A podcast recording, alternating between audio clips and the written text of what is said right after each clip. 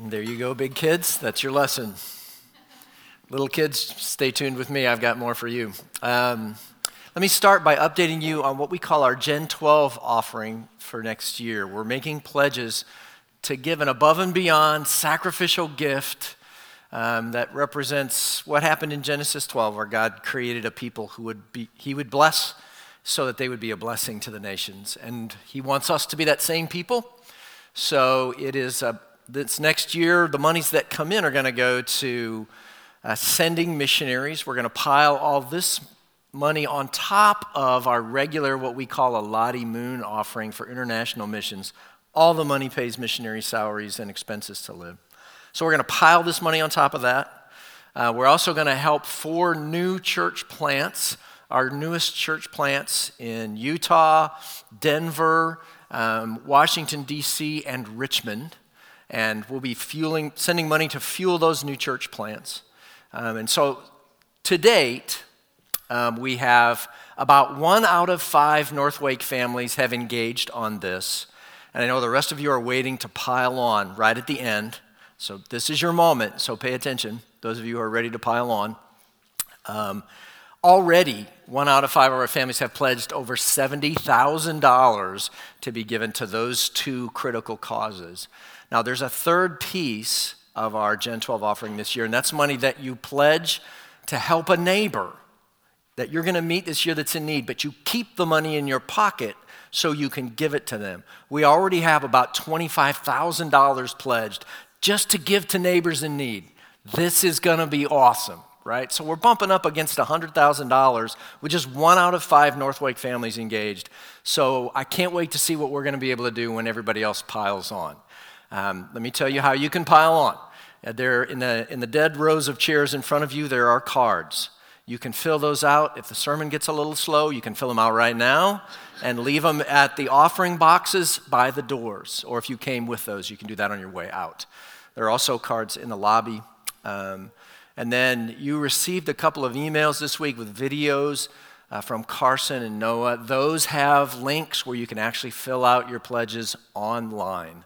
And we're asking that you would do that by this Wednesday so we can tally that, report where we're at next Sunday. So let me encourage you to watch those videos that were sent out about the church planning and about the neighbor-to-neighbor pledges um, by Noah. They're super, they're full of really helpful information and perspective.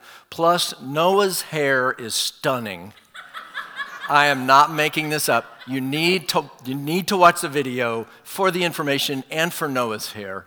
And then uh, Carson does his best Mister Rogers. And so if you like the idea of Carson uh, impersonating Mister Rogers, uh, watch those two videos. Plus, they, they have some really helpful information for you. So um, pledges in by Wednesday.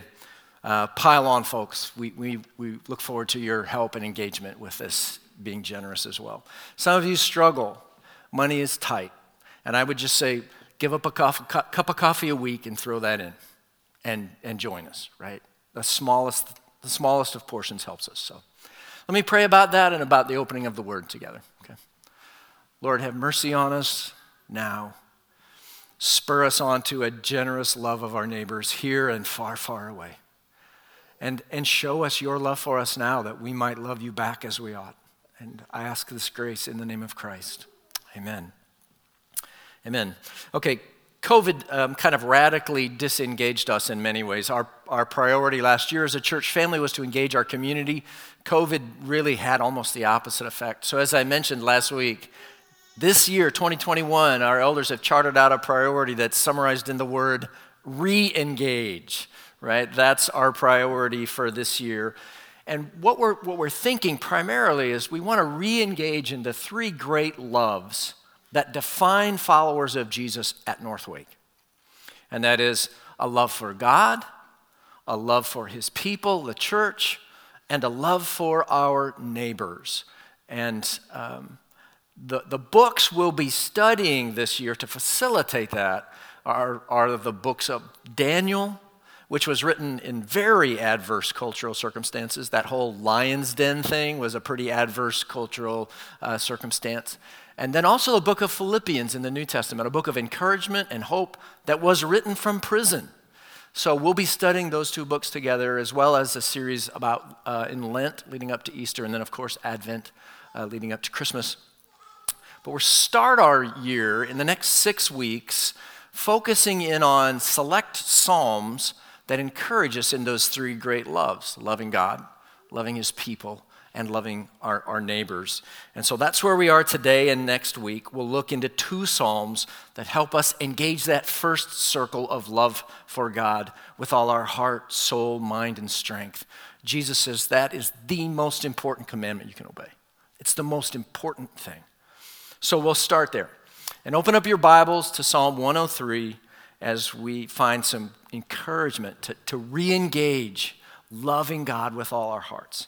Okay, now this psalm is a hymn of praise uh, that begins with the writer, who is King David. Um, it feels like he's about to explode with praise. And he starts like this: "Bless the Lord, O my soul, and all that is within me. Bless his holy name. Bless the Lord, O my soul." This is how he starts his hymn. And if you looked at the last verses, this is how he ends his hymn, with encouragement and exhortation to himself and to us that our souls should bless God. Now, to bless God is not like that Southern saying when you look on someone who's pitiful, you know, and you say, "Bless his heart." Okay, that's not what we're talking about. Um, this is a blessing of someone that you look up to. You look up to a God who's worthy to receive worship. Um, it's like what you hear going on around the throne.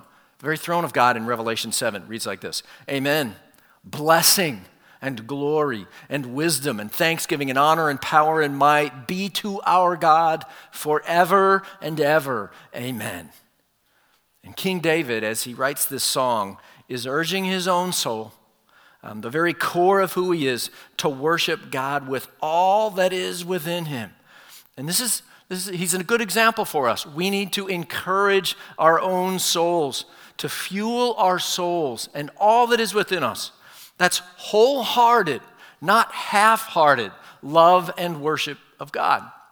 So let me warn you, okay? Those of you who are committed pocket worshipers, right? That means when you sing, this is what you do, okay? As you engage in this kind of love, you may feel your hands creeping out of your pockets. It's been known to happen even to introverts like me, right? And you, if you feel more secure, you just kind of hook your little finger on your pockets and you can just leave them right there, okay? It's a Bible thing. It's welcomed here. Lift your hands as an expression of wholehearted love to God, right? But in, in Psalm one oh three, uh, David calls to mind three things that we'll look at today. There's much more in the psalm, but we'll look at three things that fuel loving worship of his great and worthy God. He looks at the benefits that come from um, being God's people. He looks at the character of God, who God is, and then he looks lastly at how God treats his people. And uh, let's drop in on those three sections of this psalm and let it fuel our love for God and worship of him. So that first one is in verse two. It's his benefits. "Bless the Lord, O my soul. Forget not all his benefits." You know, uh, when people talk about loving to work at their company, a lot of times it's about benefits, right? It's about It's about things their company does for them as, as employees. And there are some crazy corporate benefits out there. Um, so there's a, a company they called Teaching dot com. They, I don't know how this could possibly work. They offer unlimited vacation days. Ah. They offer unlimited vacation days. Some companies that offer unlimited vacation days have a minimum you have to take, right? That's a pretty awesome benefit. Netflix offers one year of paid maternity and paternity leave when you have a baby. A year of paid leave. Um, six months with Etsy. Uh, Salesforce offers six paid days to volunteer for your favorite charity. Six days you get to volunteer for your favorite charity. You get paid, paid for it. Um, If any of you work with Salesforce, I know a charity, okay? See me after the service, right? Um, R E I, the outdoors folks, they have two, they pay you for two what they call yay days, where you get to go be outside in creation and just have a good time in your kayak or whatever and get paid for it. Um, World Wildlife Fund gives you every other Friday off. They call them panda days, and you get paid to do, what I guess, whatever pandas do. Um, Twilio gives you a Kindle and thirty dollars a month to buy books. Um, Facebook, if you have a baby, they give you four thousand dollars of baby cash. Um, Google, and this is this is pretty amazing, Google provides a surviving spouse or partner of a deceased employee fifty percent of their salary for the next ten years. At Northwake, you get to hear Daniel Cresswell sing along to Christmas music all year long in the office, okay? And then these are the kind of crazy benefits that make people love where they work, right? Um, and one of the reasons that David says in this psalm that we're to love God with all that we have, our whole being, um, is because of the amazing benefits that he gives to his people. And, and he lists five of them just back to back to back, starting in verse three. He forgives all your iniquity. He heals all your diseases. He redeems your life from the pit. He crowns you with steadfast love and mercy. He satisfies you with good so that your youth is renewed like the eagles. Our God forgives. He heals, he redeems, he crowns, he satisfies. Um, these, these are the benefits of being God's people. Think about it. He forgives all your iniquities or your sins, um, all of them. I, I mentioned last week there's a category of sin in the Old Testament, sins of ignorance, sins you didn't even know you did, forgiven. Unintentional sins, forgiving. Even willful sins, forgiven. All of your sins and iniquities. He heals all of your diseases, it says. On the one hand, this implies that if you've ever been healed, God was involved. Um, this is how he reveals himself to his people in Exodus. Uh, in Exodus fifteen, he says, if you'll diligently listen to the voice of the Lord your God and do that which is right in his eyes and give ear to his commandments and keep all his statutes, I will put none of the diseases on you that I put on the Egyptians, for I am the Lord, your healer. And if you went to the other end of your Bible, to the book of Revelation, you read about a day when all crying and all pain will be ceased by God himself. All painful, sorrowful diseases will be healed, all of them. If we go back to that list of benefits in Psalm one oh three, he redeems our life from the pit, a symbol of despair and death, or worse, of hell. And he redeems and rescues us even from that. He crowns us with steadfast love and mercy. It's a, it's kind of a double-edged symbol. It implies crowning is like giving someone honor, like royalty, you know? You're crowned by God. And the other meaning of that symbol is like a circular, like surrounding or encircling you with his love and mercy. Pay special attention to that word, steadfast love. Well, it'll happen again, it'll show up again. He satisfies us with good so that our youth is renewed like the eagles. Um, satisfies us. So this week I went to lunch with Jake um, on uh, Thursday, and we went to this Asian restaurant. I got a rice bowl. Jake got wings, large wings, ten large wings. About six wings in, Jake was satisfied, right? The other four wings he did not need. He was taking those in a little to-go box. Jake was satisfied. And the psalmist writes about that kind of soul satisfaction in Psalm sixty-three. My soul will be satisfied as with fat and rich food. I think in the Hebrew it means wings. Um, my mouth will praise you with joyful lips when I remember you on my bed. when I meditate on you in the watches of the night, for you have been my help, and in the shadow of your wings I will sing for joy. Our God, he forgives, he heals, he redeems and rescues, he crowns, and he satisfies us. These are, these are just a short list of the benefits that come from being God's people, and they make us want to love him back, right? And now, uh, as the psalm continues to unfold, his, his attention turns from the benefits to the character of God. In verse six, the Lord, he works righteousness and justice for all who are oppressed. He made known his ways to Moses, his acts to the people of Israel. The people of Israel under Moses' leadership are on his mind as he's writing these verses, right? Back when they were maybe enslaved in Egypt, God worked through Moses to free them from their oppression. Um, and of course, then they grumbled and disobeyed and sinned. And then God revealed himself, even in the midst of their sin and unbelief, um, to be the God of verse eight. Look at verse eight.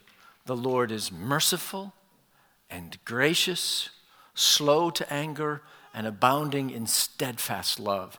And I mentioned this, this description of God is anchored in God's self-revelation to Moses in Exodus thirty-four, one of the low points of the history of God's people. But this is who God says he is to his people. The Lord passed before Moses and proclaimed, "The Lord, the Lord, a God merciful and gracious, slow to anger, abounding in steadfast love and faithfulness, keeping steadfast love for thousands, forgiving iniquity and transgression and sin." And, and from that point in Exodus, this description of God echoes throughout all the pages of the Old Testament. You find it in the book of Numbers. The Lord is slow to anger and abounding in steadfast love, forgiving iniquity and transgression. You hear it in the book of Jonah. Jonah says, "I knew you were a gracious God and merciful, slow to anger, and abounding in steadfast love and relenting from disaster." You hear it in the prophet Nehemiah. "You are a God ready to forgive, gracious, merciful, slow to anger, abounding in steadfast love." The prophet Joel, "Return to the Lord your God, for he is gracious and merciful, slow to anger and abounding in steadfast love, and he relents over disaster." Psalm eighty-six, David prays here as well. "You, O Lord, are a God merciful and gracious, slow to anger and abounding in steadfast love and faithfulness." The Lord is merciful, verse eight says, and gracious, slow to anger, abounding in steadfast love. And that last descriptor is so very, very rich. Abounding in steadfast love. Every time, you, you probably heard it, every time this multifaceted description of God happens, that's the language that describes his love. Um, abounding in steadfast love. The old King James Version says, his love is plenteous. He has plenteous love for you. Um, another version says he is rich in love. Shanna held up that little measuring cup and, and said, "It's overflowing. You can't, you can't find a container big enough." The ancient Hebrew word behind steadfast love is the Hebrew word chesed. And author Michael Card defines it beautifully this way. He says, "Chesed is when the person from whom I have a right to expect nothing gives me everything." And it's a word that's so rich in English, that definition can't begin to capture it. Translators have struggled to capture it. Here's all the different ways um, that Michael Card found that chesed is translated into English. Loving kindness, merciful love, loyal love, sure love, relentless love, enduring love, extravagant love, affectionate satisfaction, love in action, dependable love, steady love, true love, fundamental love, miracle love, generous love, deep love, wonderful love. You get the idea, because he goes on and on and on and on and on and on with all these lists, all these expressions in English, just trying to express the richness of this word that describes the steadfast love of God for us. A love that rich abounds in God and towards you. This is who our God is. The Lord is merciful and gracious, slow to anger, and abounding in steadfast love. And we love him for it, that he's that God for us, right? So there's a third set of motivations in our psalm for loving God after his benefits and his character, and that is how he treats us, his people. Um, look down at verse ten. He does not deal with us according to our sins, nor repay us according to our iniquities. Um, think about that. He doesn't deal with you according to your sin. This, this is the best of news, right? Because the Apostle Paul says that the wages of sin is death. Your sin carries is a capital offense. It carries a death sentence. And what this means is that though I am terribly, horribly guilty before a holy God, I go free. Why would he do that? A God renowned for justice, as we just saw. How, how could he do that? And the answers to those questions follow. As far as the heavens are above the earth, in verse eleven, so great is his steadfast love towards those who fear him. As far as the east is from the west, so far does he remove our transgressions from us. We're back to chesed. Did you see it? Steadfast love. That's why he doesn't deal with us according to our, our sins, because he loves us like that. And that love is as high as the heavens are above the earth, as the little, as the children's book puts it. It's to the moon and back, right? And far, far more. I, I love the way Pastor Sam Storms puts it. He marshals this illustration. He says, the Hubble telescope has given us breathtaking pictures of a galaxy some thirteen billion light years from Earth. Yes, thirteen billion light years. Remember, a light year is six and several zeros, six trillion miles, right? Um, that would put this galaxy at seventy-eight zeros and zeros and zeros miles from the earth. And in case you're wondering, we count from million to billion to trillion to quadrillion to quintillion to sextillion. This galaxy is seventy-eight sextillion miles from the earth. And then he says, if you traveled five hundred miles per hour nonstop, literally sixty minutes of every hour, twenty-four hours in every day, seven days in every week, fifty-two weeks in every year, with not a moment's pause or delay, it would take you twenty, a whole bunch of zeros years, that's twenty quadrillion years to get there. And that would only get you to the farthest point that our best telescopes have yet been able to detect. If the universe is infinite, as he believes it is, this would be the mere fringe of what lies beyond. For as high as the heavens are above the earth, so great is his steadfast love towards those who fear him, his people, you.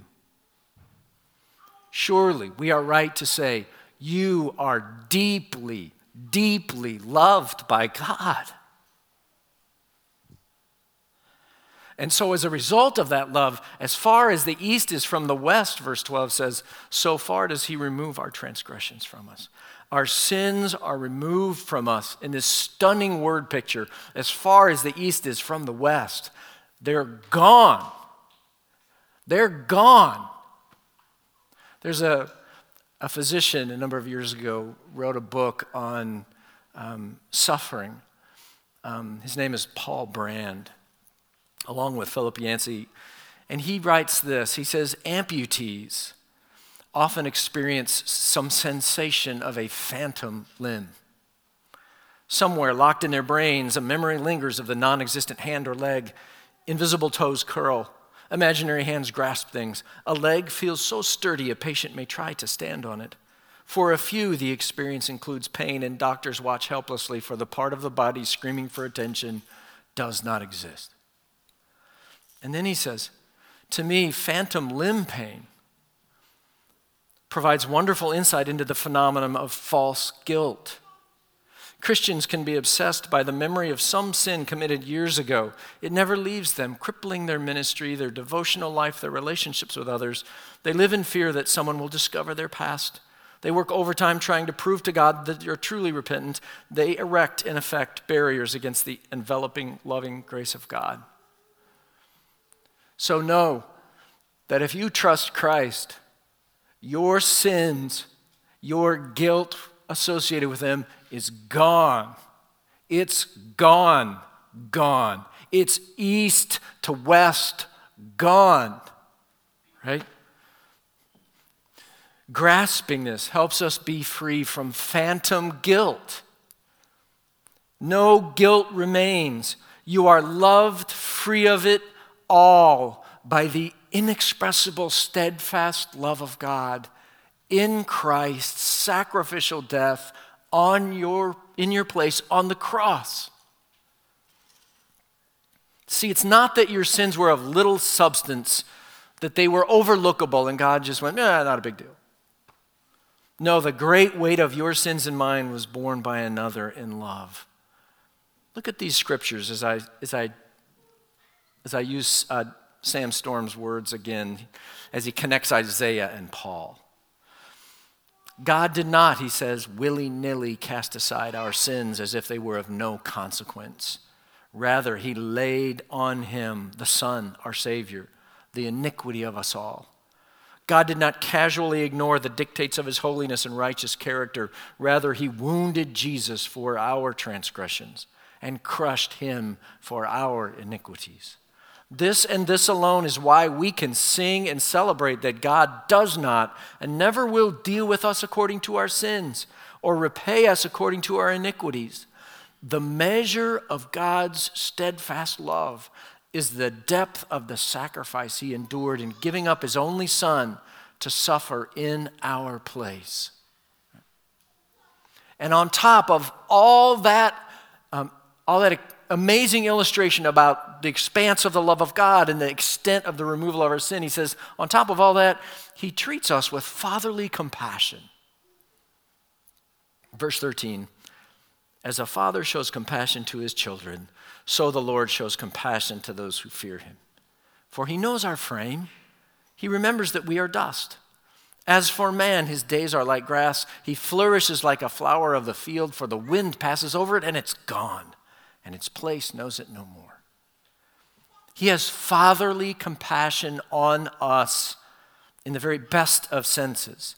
He sees our weaknesses and cares for us accordingly. Imagine a little toddler playing out in the street in front of your house, and, and they toddle off into the roadside ditch, and the ditch is simply too steep for a toddler to make it out. And the father, the father comes along, and what does a good father do? He doesn't mock the little boy for his inability. He doesn't disdain him or belittle him. He doesn't laugh at him because he can't climb out of the ditch. No, a good father has compassion, and he remembers that he's but a little guy and he needs help. And so he swoops down into that ditch and lifts him up from the place that he could not escape on his own. And David says that God is like that to us. He knows we're finite, mortal, fragile, even broken people. As Jesus said, here today and gone tomorrow. And so he has compassion on us, like the best of fathers. And like no earthly dad ever could, he loves his children forever and ever. Verse seventeen says that the steadfast love of the Lord is from everlasting to everlasting on those who fear him, and his righteousness to children's children, to those who keep his covenant and remember to do his commandments. Such is the steadfast love of God for his people, for you. Now, if there's a time, an event in our lives that's built at great expense, usually, um, to be a happy celebration of love, it is a wedding. As a pastor, I get to perform weddings from time to time, and people go to great expense to make this a happy day, right? That's what it's intended to be. And um, if it's a if it's a, a wedding where the people are are people of faith, um, if you have a sense for it, you can you can see the love of God everywhere at a wedding. It's uh, it's it's in the air almost at a wedding celebration. And so at the close of a wedding where the bride and groom are followers of Jesus, I'll I'll often uh, say something that I call an invitation to the love of God. And and it sounds like this. Um, I say the bride and groom's name. I'll say, uh, Fred and Wilma are deeply thankful that you could join them on this special day. You've been invited to this ceremony because you matter to them. And they want you to know that all the goodness and joy that they are delighting in today comes from the hand of their good and loving Heavenly Father. And they happily invite you to, to taste and see that the Lord is good. Right? And so this morning, this is an occasion that's designed for us to celebrate the love of God. And let me invite you into the love of God today. Believe in Jesus. Trust him to be the great demonstration of the love of God for you. Hope in him as your sin bearer, that he died on the cross, not for his own sins, but for yours, to carry them as far as the east is from the west, away from you. Right? And then, and then as one of God's people, you get to join us as we call up our souls to love the God who loved us first with that amazing, steadfast love. And so to close our service, let me ask you, let's let's stand together. Go ahead and stand right where you are, and let's recite together um, this white-hot fuel for the love of God we've been talking about from Psalm one oh three. And uh, I'll, I'll lead us, and we'll just recite what we've been talking about. First, let's remember his benefits together, okay? Bless the Lord, O my soul, and all that is within me. Bless his holy name. Bless the Lord, O my soul, and forget not all his benefits, who forgives all your iniquity, who heals all your diseases, who redeems your life from the pit and crowns you with steadfast love and mercy, who satisfies you with good so that your youth is renewed like the eagles. And let's call to mind his character, for the Lord is merciful and gracious, slow to anger, and abounding in steadfast love. And let's marvel at how he treats us. He does not deal with us according to our sins, nor repay us according to our iniquities. For as high as the heavens are above the earth, so great is his steadfast love towards those who fear him. As far as the east is from the west, so far does he remove our transgressions from us. As a father shows compassion to his children, so the Lord shows compassion to those who fear him. Let's declare together the ending of the psalm. Bless the Lord, O you his angels, you mighty ones who do his word, obeying the voice of his word. Bless the Lord, all his hosts, his ministers who do his will. Bless the Lord, all his works, in all places of his dominion. Bless the Lord, O my soul. Amen and amen.